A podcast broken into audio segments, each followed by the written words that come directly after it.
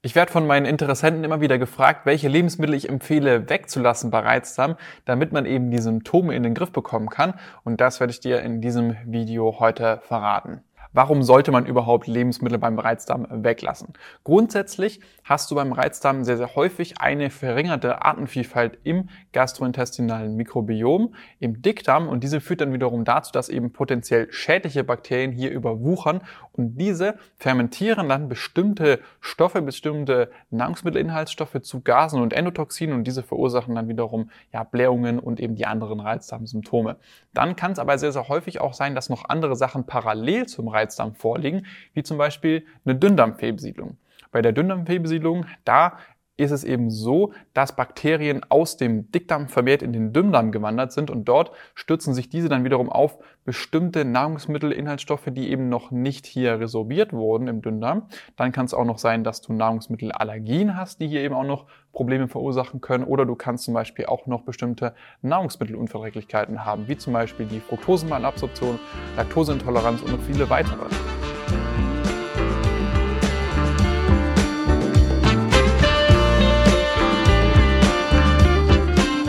Herzlich willkommen zum Reizdarm to go Podcast. Mein Name ist Jonas Endres und du bist hier genau richtig, wenn du nach Lösungen suchst, um deine Reizdarmsymptome in den Griff zu bekommen, um ein freieres Leben mit mehr Lebensqualität zu führen. Jede Woche sprechen wir hier über verschiedene Aspekte der Therapie bei Reizdarm, neue Erkenntnisse aus der Forschung und führen Interviews mit Experten. Viel Spaß mit der heutigen Folge.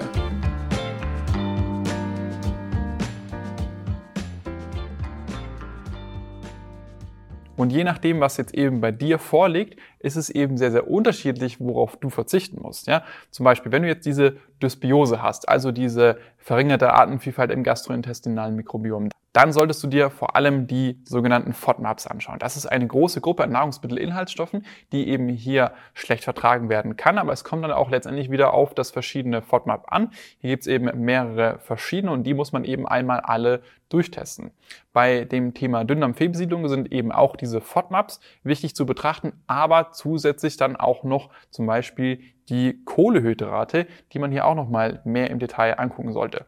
Wenn du jetzt dann zum Beispiel auch noch eine Nahrungsmittelunverträglichkeit hast, wie zum Beispiel Fructosemalabsorption oder Laktoseintoleranz, wie ich es vorhin schon erwähnt hatte, musst du dir eben diese Stoffe angucken. Hier gibt es aber auch noch viele weitere, die man einmal alle durchtesten muss. Und wenn du eine Nahrungsmittelallergie hast, dann ist es auch relativ einfach, da musst du eben hier auf die Nahrungsmittel verzichten, gegen die du eben allergisch bist. Wichtig ist allerdings, dass man gerade beim Reizdarm nicht nur den Fokus auf die Ernährung hat, denn mit der Ernährung kann man zwar sehr, sehr gut Blähungen und einen Blähbauch in den Griff bekommen und auch loswerden, aber gerade wenn du jetzt zum Beispiel zusätzlich eben noch an Verstopfung und Durchfall leidest, was sehr, sehr häufig der Fall ist, dann kann man das meistens nur in den Griff bekommen, indem man mit einer Kombination aus Ernährung und Lifestyle-Faktoren arbeitet, denn der Reizdarm wird sehr, sehr häufig auch noch durch das Thema Stress beeinflusst.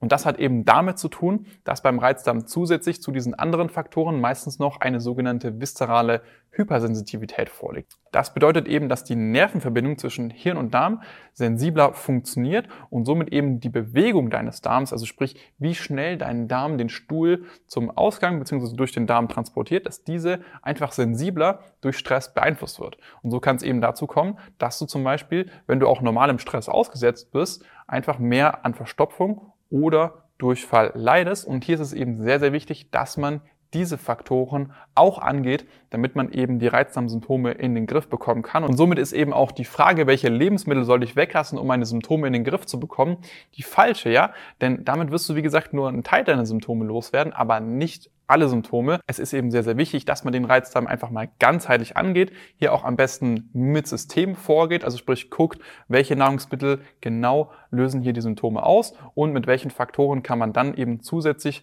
noch arbeiten, damit man eben alle Symptome, also sprich nicht nur die Blähungen, sondern auch das Thema Durchfall Verstopfung ganzheitlich in den Griff bekommt.